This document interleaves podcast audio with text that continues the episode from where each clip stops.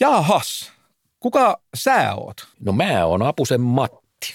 Työelämän professori, republikaani, itse asiassa tämmöinen epäilty pod, mikä tarkoittaa siis piilo-oikeistodemaria. Ihan mitä sä haluat, mutta että sä unohdit mainita, että niin kuin sä aina sanot tässä kohtaa, että olit nuorena lupaava Ai niin, kulttuuri, kulttuuritoimittaja. mutta mä tiedän, että sä oot Malirannan Mika. Kyllä, ja se on tosiasia, jonka kanssa mä oon niin tähän mennessä jo sitten oppinut elämään. Raskas kohta. Joo, kaikkea, mutta elämä opettaa. Ja mä olen itse asiassa pystypäinen taloustieteilijä ja nykyisin myöskin tutkimuslaitoksen johtaja. Yhteenlaskien me ollaan talouskeskustelun Pertsa ja Kilu tai Batman ja Robin tai ehkä Paavo ja Sauli. Oliko nyt vähän, usko, oliko vähän rohkeita No joo, joo. Tai, tai itse asiassa vielä parempi, Väinö ja Risto. No niinpä tietysti. Väinö Tanner ja Risto Ryti, hieno historiallinen, Älä- kulttuurinen viittaus. Joo, kyllä. Me tehdään nerokko. Okei. Nyt, Kulttuuriohjelma. alright. Mutta tämä on siis MTA talouspoliittinen podcast, joka jatkaa uliaasti meidän aikaisempien höpötysten AM ja, ja spämmin viitottamalla tiellä. Joo, ja me ollaan yhtä aikaa vanhoja, tai ainakin toinen meistä on vanha, ja sitten me ollaan uusia. Ja meillä on muuten uusi alusta, mutta meillä on vanha huumori, ja meillä on vanhaa huumoria ehkä ennen kaikkea sen takia, että Marko Junkkari on sitä meiltä niin kovasti vaatinut ja toivonut. No niin, se onkin tärkeää. Mutta selittäisi nyt vähän vielä, minkä takia AMstä tuli M&A. Ja, ja varsinainen syyhän on se, että sä vaihdoit työpaikkaa Pitää taas, paikkansa. kilpailuvirastosta Tullut se paha tapa. palkansaajien tutkimuslaitokseen tai laboreen. Ja sen takia me jouduttiin hyvästelemään meidän vanhat hyväntekijät, työ- ja elinkeinoministeriön ja kilpailu- ja kuluttajaviraston. Heippa ja kiitos Kirsi, Laura, Tiina ja Mikko. Ja meillä on nyt tilalla uusi mesenaatti Väinö Tannerin säätiö. Ei muuten ole kovin helppo te- tehtävä keksiä parempaa nimeä säätiöille kuin Tanner-säätiö.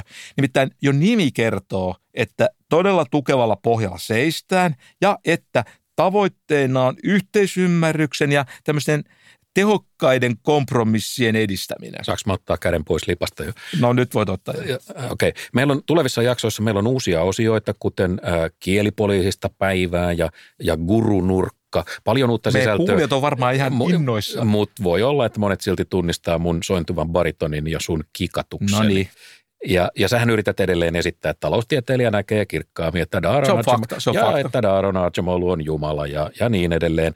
Apropos Archimolu, pelkään pahoin, että häntä me kyllä tavataan ää, tulevissakin No jaksoissa. mä, mä en ole talousennustaja, mutta mä ennustan, että tämä, ei jää tähän. Ja onhan niin, että buddhalainen puhuu paljon buddhasta ja, ja itse asiassa hänellähän on siihen hyvät syyt. Mutta ei se niin kuin niin kuin jää, että sen lisäksi me otetaan hattu päästä esimerkiksi Philippion Akionin kohdalla. Joo, uusia toteemeja, ihan Joo. mahtavaa. Näistä meidän podcasteista voi muuten tulla melkoinen i-jokisarja. Nimittäin me ollaan nyt viisi vuotta jauhettu näitä ja kurulistalla ollaan vasta A-kirjaimessa. Näin on, mutta näillä mennään. Eihän tässä voi kesken pelin äijiä vaihtaa, niin kuin Timo Jutila hienosti sanoo. Mutta Mika, mitäs meillä on tänään katettuna? Me aloitetaan tietenkin huipulta ja aloitetaan taloustieteen tämän vuoden nobeleista. Joista sä iloitsit kovin kovasti. Kyllä. Yksi näistä palkinnon saajista, David Card, teki aikanaan löydöksiä, jotka horjutti dramaattisesti taloustieteen teoriaa. Kyse oli siis minimipalkkoista, siitä, että heikentääkö minimipalkkojen korotus työllisyyttä, kuten oli uskottu. Card ja hänen kollegansa, itse asiassa edesmennyt Alan Kruger todisteli, että, että näin ei välttämättä käykään, siis että minimipalkat tuhoaisi työllisyyttä. Ja siitä voi kyllä sanoa, että se oli todella käänteen tekevä juttu. Tämä nyt vaikuttaa suoraan sanottuna melkoiselta silmänkääntötempulta. Katsotaan, miten sä selviät siitä kohta, mutta että sitä ennen me nostetaan esiin yksi Euroopan talouden avainryhmä, joka on nyt siis noussut näkyviin viimeisten viikkojen kuukausien aikana. Se on ryhmä, josta yleensä puhutaan melko vähän. Joo, Tai- tai, tai heidät otetaan jotenkin ihan itsestäänselvyytenä. Itsestäänselvyytenä kyllä. Ja, ja mä tarkoitan tietysti tällä rekkakuskeja. Tietysti. Euroopan talous käy nyt aika kovilla kierroksilla, mutta tavara ei liiku, autot ei liiku. Me kysytään samalla, että miten pahasti kysyntä on markkinoilla ylikuumentunut ja onko taloudessa ylipäänsä paluuta siihen koronaa edeltävään hintatasoon tai siihen vanhaan normaaliin.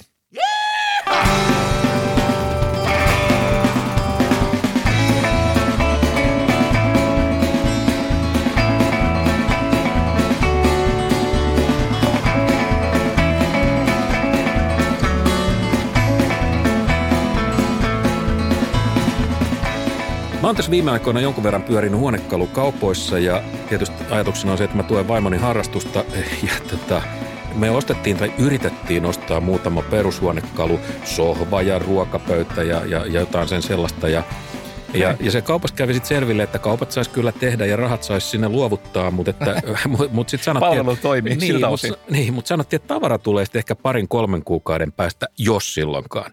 Ja siis hetkinen, kolme kuukautta ihan niin kuin peruskamasta, tavallista puisesta ruokapöydästä. Mä olin, mä olin niin kuin lievästi sanottuna ällistynyt. No onneksi ei sentään vessapaperissa ole semmoista junoa. Joo, siis kulutustavaroiden markkinat käy nyt melko kuumana itse asiassa joka puolella. Ja mä itse asiassa taisin soittaa sulle just silloin, kun sä olit noilla ostoksilla. Itse asiassa sä miespolo vaikutit jotenkin synkältä silloin. No kyllähän toi nyt synkäksi vetää. Sitten, sitten mentiin jostain sähköpyörää ja, ja tota, yritettiin siinä käyttäytyä tietoisena kuluttajana ja, ja ujohti vähän tinkiä ja my, my, myyjä rupesi nauraa ja sanoi, että nyt on muuten sellainen tilanne, että ei tarvitse tinkiä, että seuraava ostaja, joka tulee tuosta ovesta sisään, niin se ottaa tämän kumminkin ja uuseräpyöriä tulee ehkä joskus ensi kesänä ja kysyy silleen niin kuin viattomasti, että haluatteko ehkä odottaa? No ei ehkä haluttu odottaa. No itse asiassa kuulostaa nyt siltä, että markkinoilla on niin sanottuja inflaatiopaineita. Hmm. Mitä oppikirja sanoo tästä? Itse asiassa oppikirjan mukaan tuollaisessa tilanteessa myyjän niin olisi itse paikallaan miettiä ainakin, että sitä hintojen nostojen mahdollisuutta, koska on silloinhan sa- yrityksen voitot kasvaisi. On saattanut käydä mielessä. Juu, eivät, eivät kuitenkaan ehkä tehneet tuossa tai ainakaan kaikissa tilanteissa. No, koska siinä on se etu, että kun sitä hintoja nostettaisiin, niin silloin ne voitot kasvaisi, mutta siinä olisi myöskin se etu, että ikään kuin yhteiskunnallinen etu, että nämä tuotteet menis varmemmin sellaisille, jotka sitä kyseistä tuotetta kaikkein eniten tarvitsee. Tai haluaa. Niin, tarvitsee tai haluaa. Itse asiassa haluaa parempi just näin. Ja sitten tietysti tämän seurauksena, kun monissa tuotteissa näin toimitaan, niin inflaatio saattaa kiihtyä ainakin hetkeksi, mutta kun ajatellaan tätä nykyistä taloustilannetta, niin ei se välttämättä ihan kauhea asia nyt tällä kertaa ehkä olisikaan. No tilanne on nyt siis se, että meidän uusi hieno sohva, niin se, se jumittaa jossain Puolassa, koska siis sanoo mun huonekalukauppias, Keski-Euroopassa ei ole rekkakuskeja, jotka tois tätä tavaraa Suomeen.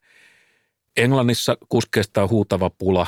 Itse asiassa Saksassa ja tämä Puola, jonka mä mainitsin, on, on vissiin kaikkein pahin näistä. Ja, ja, ja Englannissa on yritetty rekrytoida kuljettajia vaikka millä, millä lupauksilla ja siellä on myönnetty iso määrä tilapäisiä pikaviisumeita ja, tai mi, mitä ikinä. Ja, ja tota, mutta että Saksa alkaa olla kohta samassa pulassa.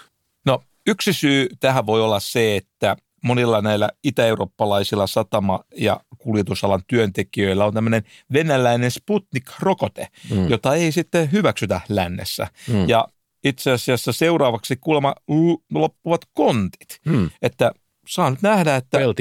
Niin, että saa nähdä, että onko laskiainen vai pääsiäinen ennen kuin sun tuo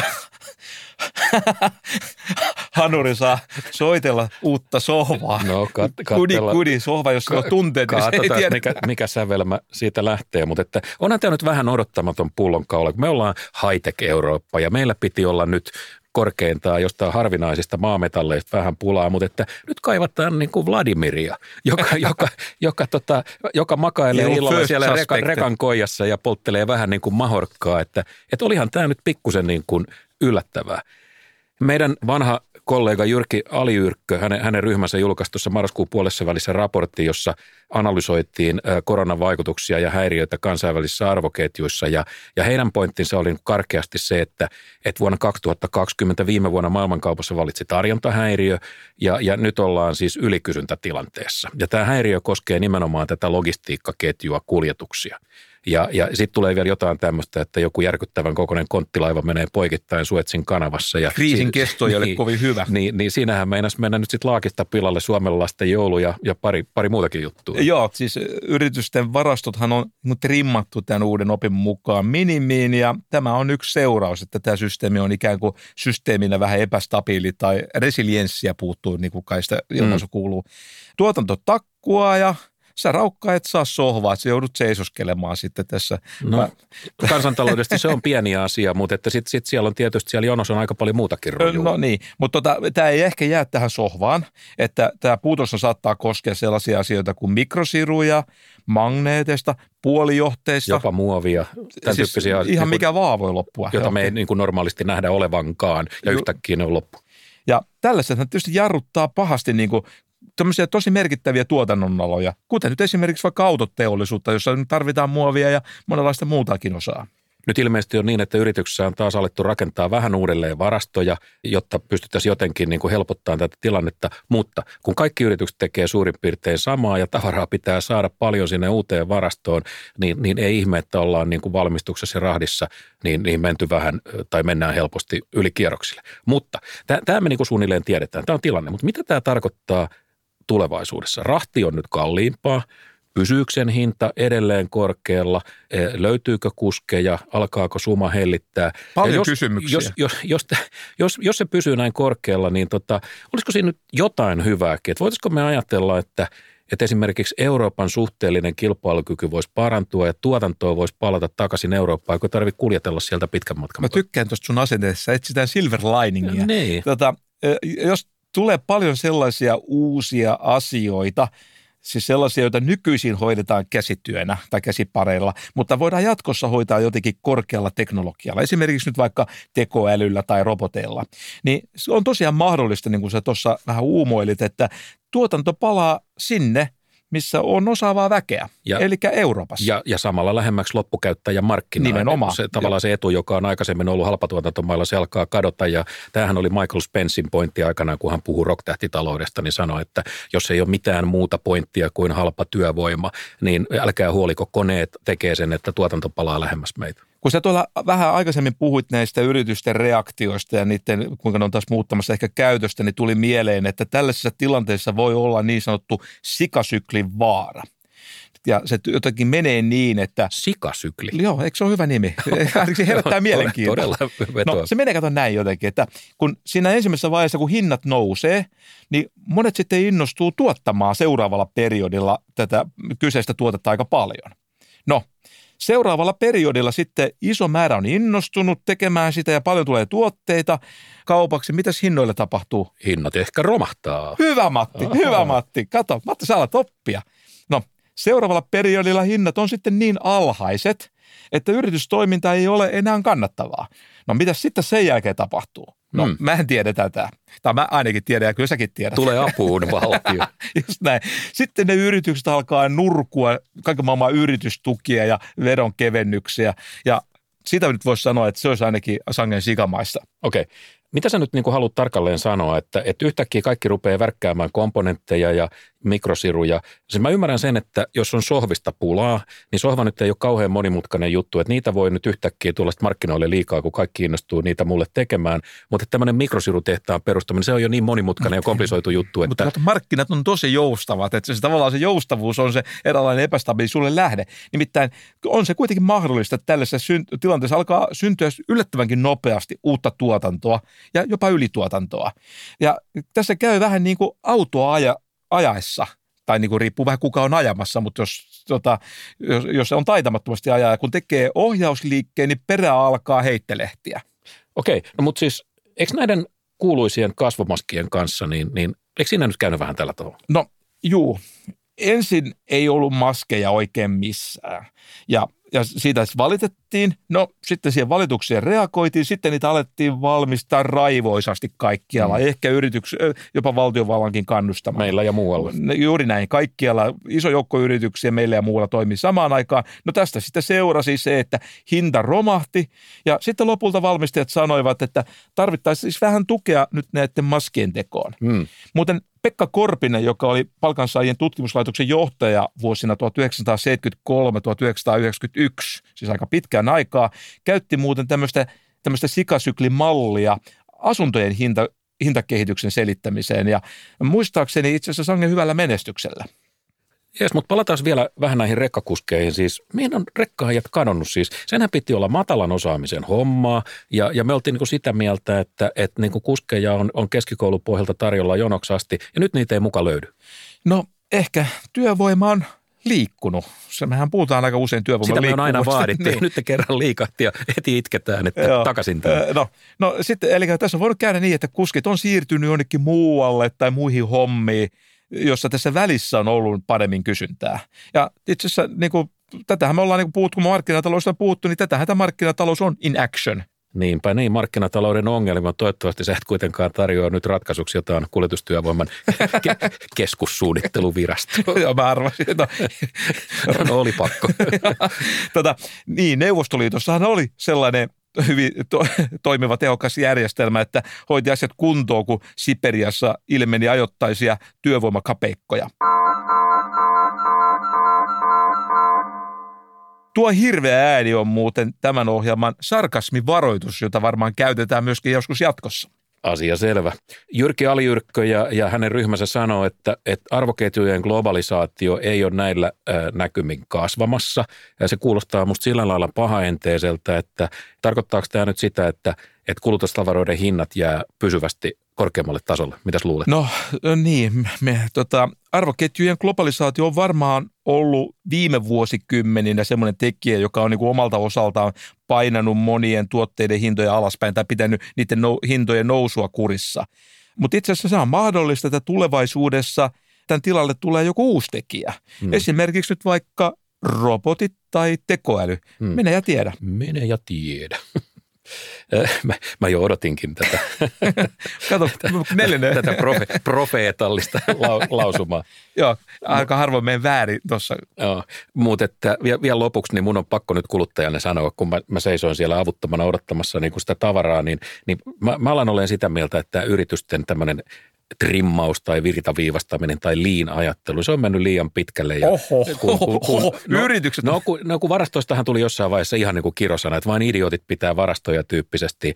Mutta sitten sit, niin samalla mä en voi käsittää sitä, että, että ihmiset, jotka on normaalisti ihan mielettömän kärsimättömiä, ne ei jaksaisi odottaa niin päivääkään jotain asiaa, niin sitten kun ne ostaa autoa tai sohvaa, ne on ihan lampaita ja ne odottaa puoli vuotta tai voi ne on sille että okei, okay, vai vuoden päästä tulee auto. Okei, okay. mä nyt vähän äh, olen hämmentynyt, että, että, että kuka tässä joutuu puolustamaan markkinataloutta ja yrityksiä ja niiden toimitusjohtajia. Markkinatalous on kuluttajia varten. Niin on, mutta, tota, mutta se, markkinatalous toimii järkeviä ja yrityksien varassa myöskin.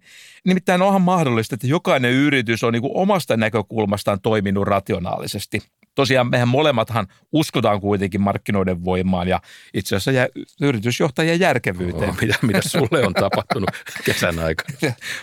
tota, Mutta mut on mahdollista, että lopputulos kokonaisuudessaan ei välttämättä ole kokonaishyvinvoinnin kannalta optimaalinen. Siis me tarkoitan nyt kokonaishyvinvoinnilla sekä yrityksiä että kotitalouksia, palkansaajia ja kapitalisteja. Aina välillä on tämmöinen tilanne ja siksi välillä ehkä tarvitaankin julkisen vallan väliintuloa. No mikä tähän nyt tulee väliin? Joku valtakunnallinen sohvavirasto, sua, tota, valtion sohvavirasto, joka takaa mulle niin kuin no, kuukaudessa uuden so... No ei, siis me, me ollaan molemmat jonkin sortin demareita. Me tiedetään, että meillä on kaikenlaisia no niin, vaikutuksia kenenkin. Tämä, tämä, tämä, tämä loppuu nyt. Tämä just sovittiin, että ei nimitellä lähetyksessä ja yritetään käyttäytyä. Okei. Okay.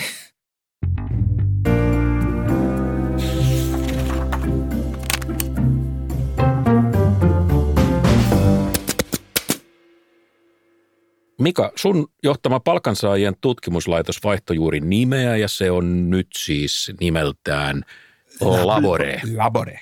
Toisin sanoen te olette nyt valinnut tällaisen muukalatinaa olevan nimen, samaa tyyppiä kuin Nordea ja Laurea ja niin edelleen. Niin mikäs vika oli palkansaajissa tai tuota tutkimuslaitoksessa? No, ei, ei, palkansaajissa tietenkään ole mitään vikaa, ainakaan, ainakaan yleensä. Itse asiassa ongelmana on vaan pituus. Siis sen sen sanan pituus. Siksi, koska se palkansaaja sana on niin pitkä, niin siksi on joutu käyttämään lyhennettä PT, joka menee sekaisin lukemattomien asioiden kanssa, muun muassa personal trainerin tai PTT tai VTT kanssa ja niin edelleen. Ja loppujen lopuksi meillä niin kuulijat ja tutkimuksista nauttivat ihmiset ei oikein tiedä, että kuka on minkäkin takana. No nyt nauttivat kyllä, nimittäin tämä teidän uusi nimi antaa melkoisesti mahdollisuuksia komiikkaa, niin kuin labore, what a bore tyyppisesti, niin englannin kielessähän tämä labor viittaa ponnisteluun tai, tai synnytystuskiin tai, tai, tai, tai englannin työväenpuolueeseen. Mikäs näistä teillä oli niin kuin päällimmäisenä mielessä, kun te valitsitte nimeä? Matti, sä oot itse opettanut mulle semmoisen termin kuin rapala. Ja katsotaan, kuinka moni menee noihin sangen helppoihin herjoihin. Ja itse asiassa kuka sitten osaa irvalla jotenkin kekseliästi. Me ollaan taloustieteen ja hyvän huumorin kannattajia. Mutta okei, okay, mutta vähän niin kuin vakavammin. Meidän laitoksen koko nimi on Työn ja talouden tutkimuslabore. Ja meitä kiinnostaa kansantalouden toiminta, mutta asioita katsotaan usein nimenomaan työn ja työmarkkinoiden näkökulmasta. Mutta mikäs muu muuttuu nyt kuin nimi?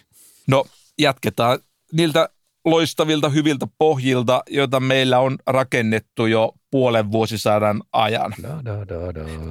Tämä on upea. Kato, mutta siis, mut se, mitä tässä välissä tai tämän aikana on tapahtunut, niin kilvoittelu tutkimuksessa on kiristynyt.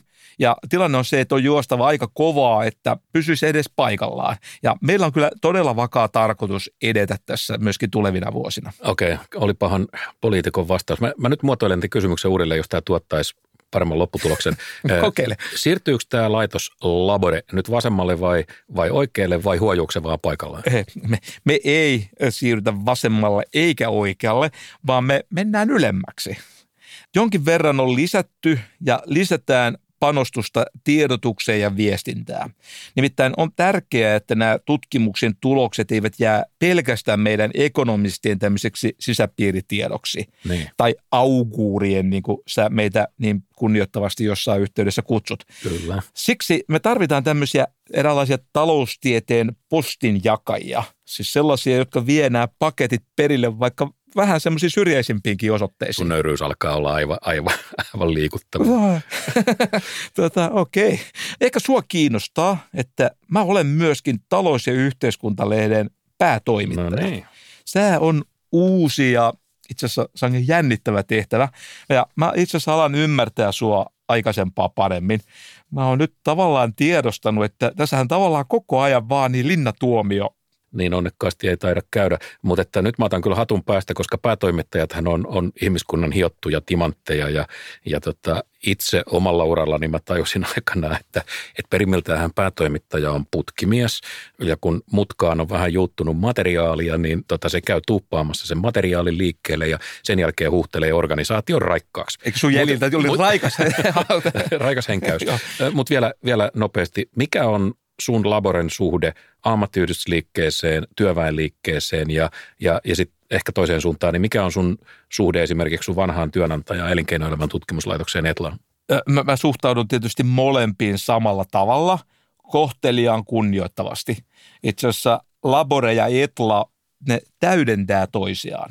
Etla tarkastelee asioita enemmän elinkeinoelämän ja tuotantotoiminnan kantilta, kun taas Labore – tutkii asioita palkansaajien ja työmarkkinoiden näkökulmasta. Tällä tavalla me saadaan täys kattaus. Ja mä vastaan itse asiassa molemmilta suunnilta tuleviin kaikenlaisiin kokous- ja seminaarikutsuihin aina myöntävästi, jos aikataulut suinkin sallivat. Okei, asia selvä. Toivotan onnea ponnisteluille, synnytysponnisteluille. Tarvitaanko ilokaasua? Taloustiede on muuten parasta huumetta.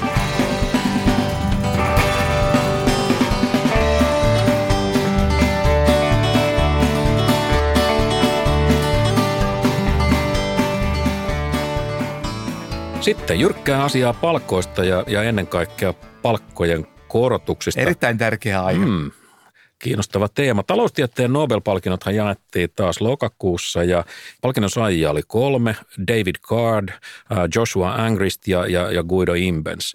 Ja nämä palkinnon jakajat äh, kehuivat Kaadin osuutta työmarkkinoiden tutkimuksessa ja, ja äh, Angristia ja Imbensiä kiiteltiin heidän panoksesta kausaalisten suhteiden analyysissä – Mitäs tykkäsit, meniks pokaalit oikeaan osoitteeseen? Absolutely, ehdottomasti. Ei pienintäkään epäilystä. No, niin. Esimerkiksi Kaardin työ on muuttanut, mä rohkenisin väittää, koko taloustiedettä. Usein taloustieteessä pohja on kaikkein vahvin silloin, kun on jämäkkä talousteoria ja mallinnus, jotka lyövät kättä vahvan tämmöisen empiirisen analyysin kanssa. Mm. Ja tämä Kaardin ja kumppanien työt, niin ne sai aikaan tämmöisen tietynlaisen tasohyppäyksen täällä empiirisellä puolella. Kaardin ja Alan Krugerin tutkimus American Economic Reviewssa. Tadaa. Tadaa. Vuonna 1994, niin mä sanoisin, että se on ollut kyllä tärkeä, yksi tärkeä merkkipaalu. Ja nyt me puhutaan nimenomaan siitä kuuluisesta minimipalkkatutkimuksesta. Joo, siitä puhutaan.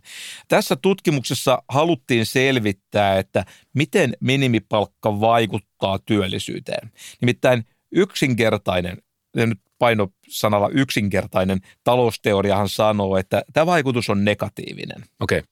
eli jos me nostetaan minimipalkkaa, niin me vähennetään työllisyyttä, lisätään työttömyyttä. Tämähän on nyt, niin kuin sä sanoit, niin aika lailla yleisesti tunnettu totuus, jonka, jonka nyt tietää suunnilleen lapsikin, mutta nyt sä haluat sanoa, että näin ei välttämättä ole. Ei välttämättä. Tutkimuksessa seurattiin sitä, että miten tämä minimipalkkojen muutos vaikutti Amerikan tuolla itärannikolla pikaruokaloiden palkkoihin ja työllisyyteen. Ja tulos oli, että minimipalkkojen nosto paransi sekä työllisyyttä että nosti palkkoja, eli win-win. No tämä nyt kuulostaa kyllä suoraan vähän liian hyvältä ollakseen totta. Öö, no kyse oli empiirisestä analyysistä, joka vakuuttavasti todisti, että ainakin tässä tilanteessa tällä minimipalkkojen koottamisella oli nuo vaikutukset ihan tämmöisessä kausaalimielessä. Siis, että Asta todella seuraa B. Juuri näin, että ei ole mistään, kyse mistään korrelaatiosta tai sen tyyppistä asiasta pelkästään. Tutkimuksessa hyödynnettiin sellaista asetelmaa, joka syntyi siitä, että yhdessä osavaltiossa – eli New Jerseyssä, nostettiin minipalkkaa ja sitten toisessa osavaltiossa, Pennsylvaniassa, ei nostettu. Okei. Okay. Ja tämä tulos oli tärkeä siksi, että se pakotti miettimään sitä teoriaa huolellisemmin kuin ennen – Professori Roope Uusitalo on muun muassa puhunut tästä asiasta jo aikaisemminkin sangen ansiokkaasti. Menikö nyt siis vanha teoria kokonaan niin kuin vessasta alas ja, ja mikä tämän erikoisen löydöksen selitti? Itse asiassa vanha teoria oli tuttua jo ainakin vuodesta 1946 läht- alkaen, jolloin George Stigler sitä kehitteli. Sama Stigler, joka sitten sai itsekin myöhemmin taloustieteen Nobeli. Juuri näin, juuri näin. Lyhyesti kyse on siitä, että työnantajilla on aika usein niin sanottua markkinavoimaa siellä työmarkkinoilla. Hauista. Hauista, juuri niin, ja ne käyttää sitä. Eli työnantajien ja työntekijöiden neuvotteluasema ei välttämättä ole kaikissa tilanteissa ihan tasapuolinen. Ja tällaisessa tilanteessa tämmöinen voittoa maksimoiva työnantaja voi käyttää tätä valta-aseman eroa hyväksi omaksi eduksi ja itse asiassa kansantalouden työllisyyden vahingoksi yrittäjän voittoon kansantalouden tappio. Eihän tästä puuttuu enää kuin kansainvälinen soimaan taustalle. Siis haluatko nyt sanoa tässä ihan oikeasti, että voitot pitäisi sosialisoida sillä lailla, että ne jaetaan tasan kaikille työntekijöille. Jos näin tehdään, niin mikä preemio siinä jää yrittäjälle riskinotosta? Tässä on niin tärkeää huomata, että tässä nimenomaan tilanteessa, mitä tässä hahmoteltiin, niin yritykset menettävät nimenomaan sillä monopolivoimallaan saamia tämmöisiä niin sanottuja ylisuuria voittoja. Siis normaalit voitot kuuluu markkinatalouteen, mutta monopolivoitolla saavat voitot on, kutsutaan ylisuuriksi voitoksi. Ja tässä tämän ikään kuin minimipalkkojen korotuksen seurauksena nämä ylisuuret voitot alkavat mennä sinne, minne niiden itse asiassa tämän, näiden markkinatalouden sääntöjen ja lainalaisuuksien mukaan olisi mentävä. Eli työntekijöiden tuottavuus näkyy heidän palkoissaan tämmöisessä oikeassa suhteessa. Hmm. Okei, okay. siis tiivistään, kun yrityksellä on, on sitä hauista neuvotteluvoimaa, se voi maksaa työntekijälle selvästi vähemmän kuin on, on työntekijän Juuri tuottavuus näin. ja se kasvattaa yrityksen voittoa. Täsmälleen näin. Okay. Tota, ja hieman korkeammalla palkalla yritys saisi vielä lisää työntekijöitä ja edelleen alemmalla palkalla, siis edelleen se palkka olisi alemmalla tasolla kuin heidän tuottavuutensa. Eli tavallaan yritykselle noin äkkisti ajatellen olisi ajatu, tarkoitus, että tuossakin tilanteessa se voisi vielä palkata lisää väkeä. Mutta se yritys joutuu sitten miettimään tätä asiaa niin, että kun yrityksen voitot kasvaisi edelleen, tässä tilanteessa, mutta ellei se yrityksen olisi pakko samalla nostaa myös niiden aikaisempien työntekijöiden palkkoja. Mm. Ja silloin yrityksen on itse asiassa loppujen lopuksi taloudellisesti järkevää olla palkkaamatta näitä uusia työntekijöitä. Okay, Eli tämän... sen takia se työllisyys ei nouse niin korkealle tasolle kuin se ikään kuin pitäisi nousta. Mutta selitä nyt sama asia vielä niin kuin toisinpäin, että et, et juu, on selvää, että minimipalkan nosto parantaa palkkoja, mutta miten täsmälleen se saa työnantajan palkkaamaan lisää väkeä, siis uusia ihmisiä? Tämä on just se pointti, eli suomeksi näkökohta. Jos valtiovalta tai ammattiliitot pakottaa yrityksiä niin kuin maksamaan kaikille työntekijöille sellaista palkkatasoa, joka on lähellä heidän tuottavuuttaan. Niin. Niin silloin tätä uutta työntekijää, sitä seuraavaa työntekijää palkatessaan, niin yrityksen ei enää tarvitse murehtia, että mikä tällä uuden työntekijän palkkaamisella, eli rekrytoinnilla, olisi niiden vanhojen työntekijöiden palkka, kun ne on jo valmiiksi nostettu ikään kuin sille tuottavuuden mukaiselle tasolle. Ja siksi tässä tilanteessa tämä yritys voi päätyä palkkaamaan uuden työntekijän. Okei. Okay.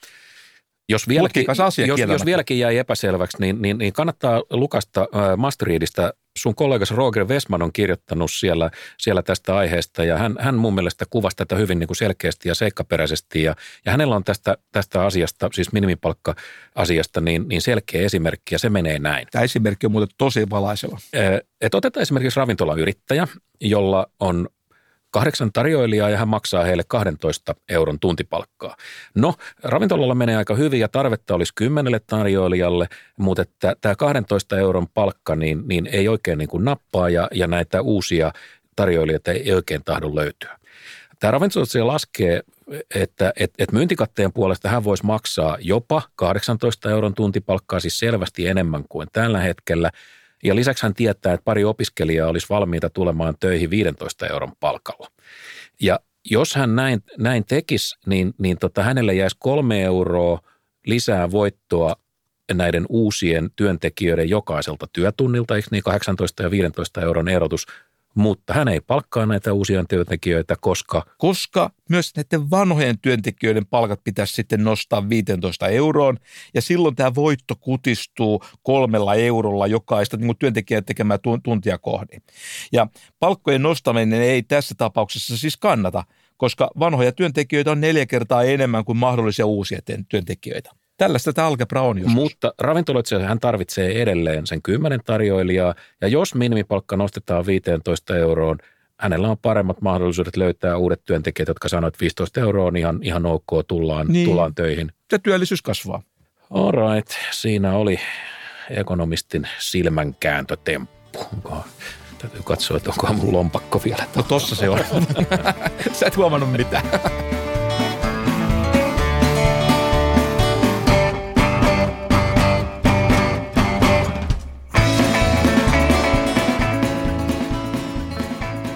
Ok, temput on tehty, mutta että katsotaan vielä tätä minimipalkkakysymystä, niin minimipalkan nostaminen voi siis jossain oloissa parantaa työllisyyttä, niin kuin tässä äsken kuvattiin, mutta että tietysti jossainhan kulkee niin kuin tämänkin asian raja.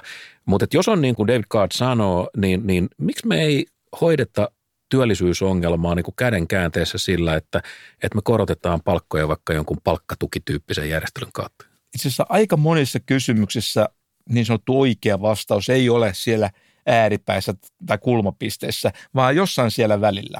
Nimittäin voihan olla mahdollista, että on olemassa joku tämmöinen optimaalinen minimipalkkataso yhteiskunnan näkökulmasta.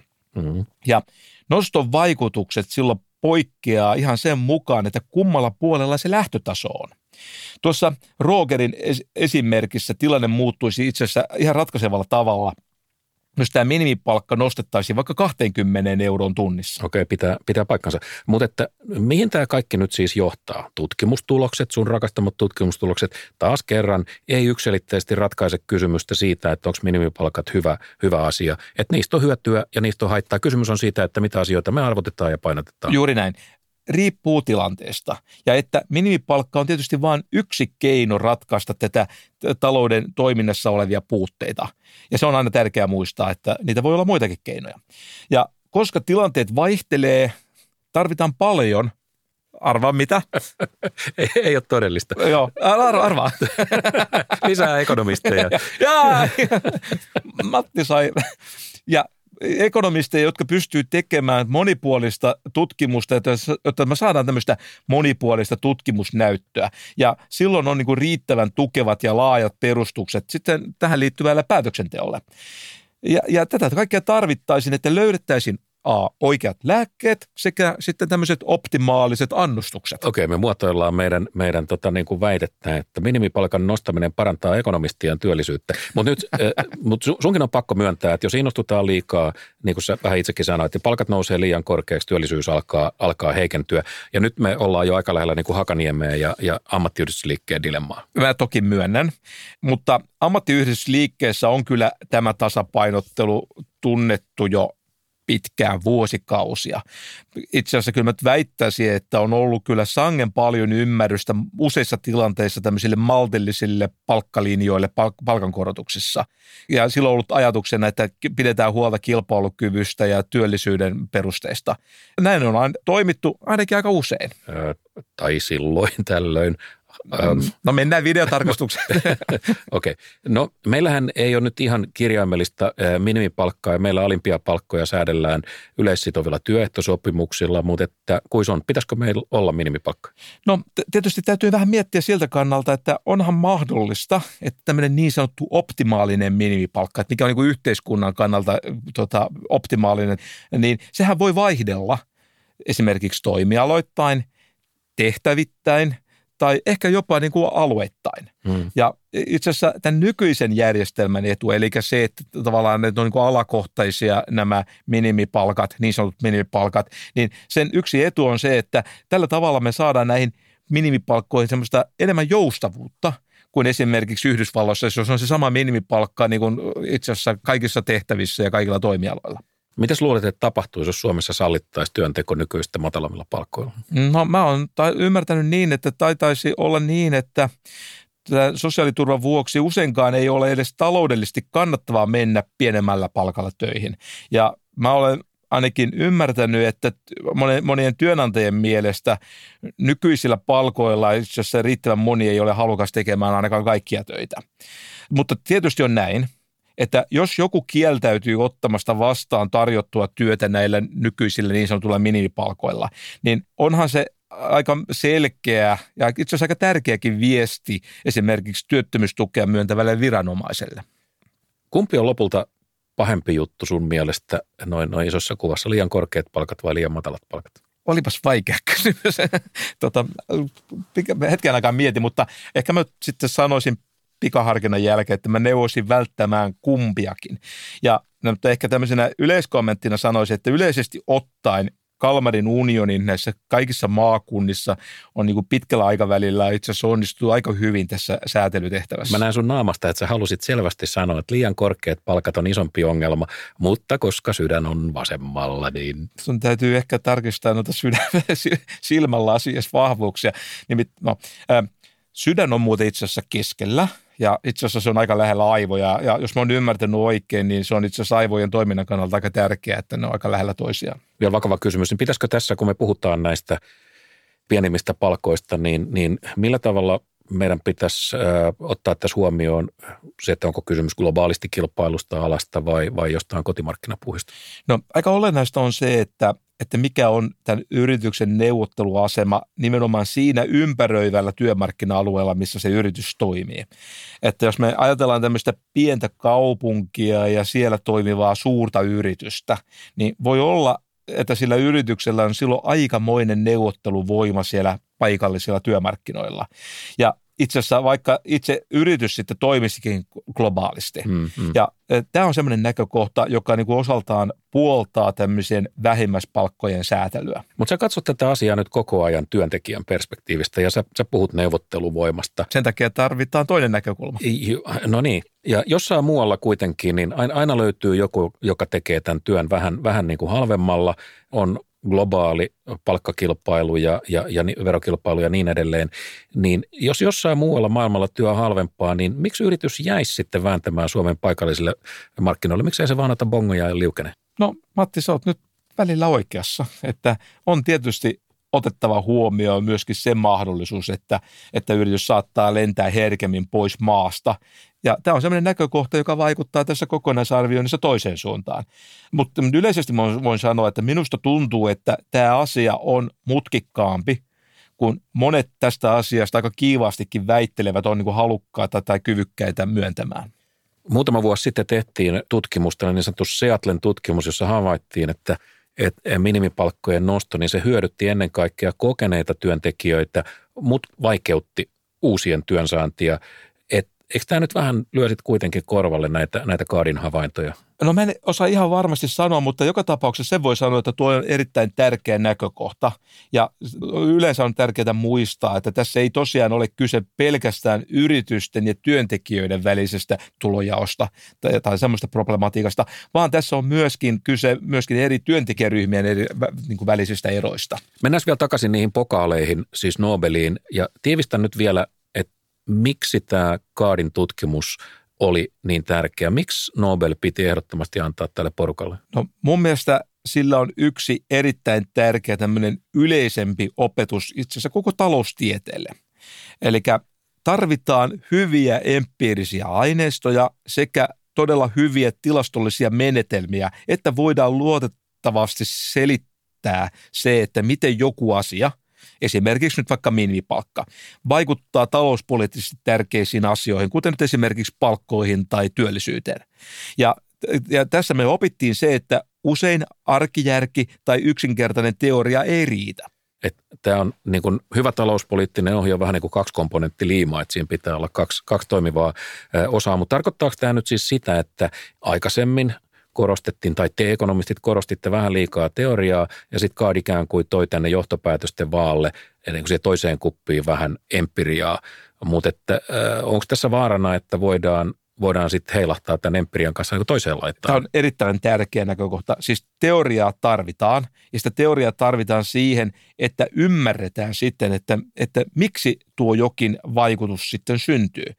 Tätä teorian tuomaa ymmärrystä tarvitaan, että voidaan tehdä oikeanlaisia politiikkajohtopäätöksiä.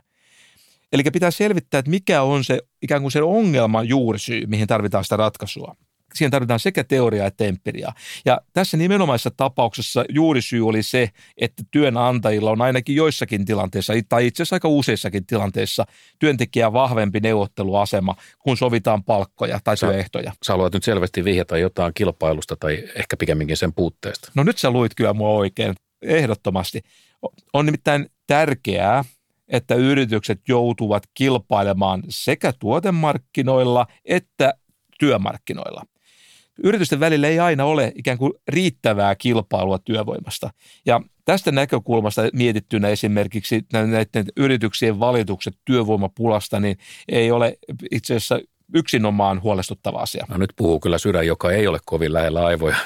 Tarvitaan no, ekonomisti tuohon no, lausuttua, no. vaan ekonomisti voi, voi, voi niin kuin nähdä työvoimapula jotenkin hyödyllisenä tai tarpeellisena kasvatuskeinona, että siihen opitte Ei tässä nyt kasvatuksesta. Tässä on nimittäin kyse siitä, että on hyvä, että yritykset joutuvat kilpailemaan työvoimasta, koska tällä tavalla tämä kansantalouden niukka voimavara – päätyy lopulta niihin yrityksiin, missä tämä niukka työvoima tai niukka voimavara on kaikkein tuottavimmillaan.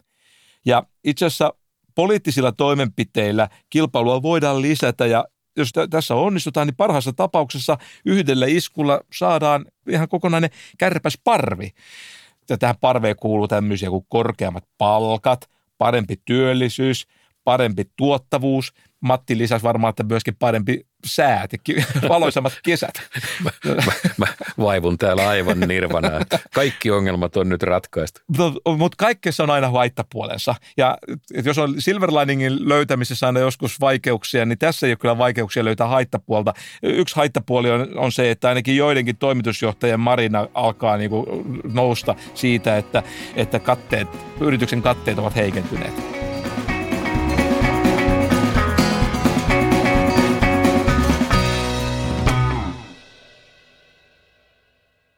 Meidän perheen suosikkiohjelmia on, on ollut viime aikoina Tanssii tähtien kanssa, tunnetapauksen ja, ja sitten tämä maamainio Elämäni biisi.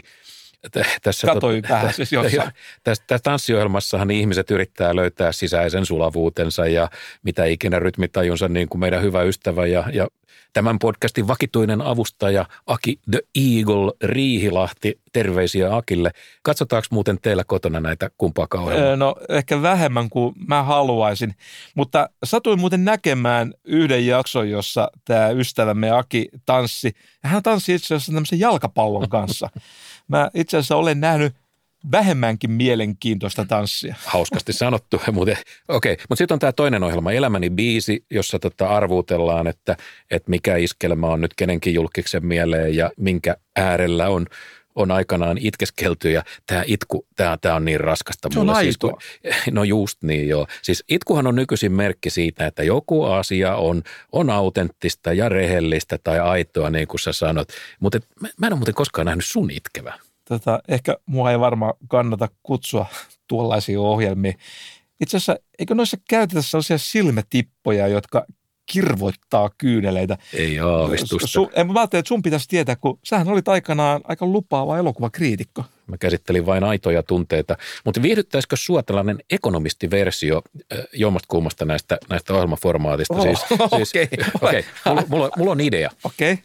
Tanssi, tanssii taloustieteilijän kanssa, okay. jossa, jossa sä yrität opettaa esimerkiksi mulle vähän sosiaalidemokratiaa. Ah, okay. Ja sitten me tallotaan, tallotaan niin kuin puoli ja toisin niin toisiamme varpaan oh, he, henkisesti. Okay. Okay. Ja, ja sitten joku vappupimiä kailottaa sieltä, että ihanaa, miten te heittäydytte. Ja sitten sieltä tulee lopulta sellainen kaljupäinen jätkä, joka, tuomari, joka nostaa sieltä arvosanakyltin ja sanoo, viisi. Ihan mahtava, ihan mahtava. Itse asiassa tarkemmin mietin, tähän kuulostaa itse asiassa aika lailla – tämän podcastin idealta. Mutta itse asiassa myöskin toi viisi kuulostaa kyllä ihan kohtuuttoman huonolta arvosanalta, jos me ruvettaisiin valssaamaan noiden nuottien mukaan.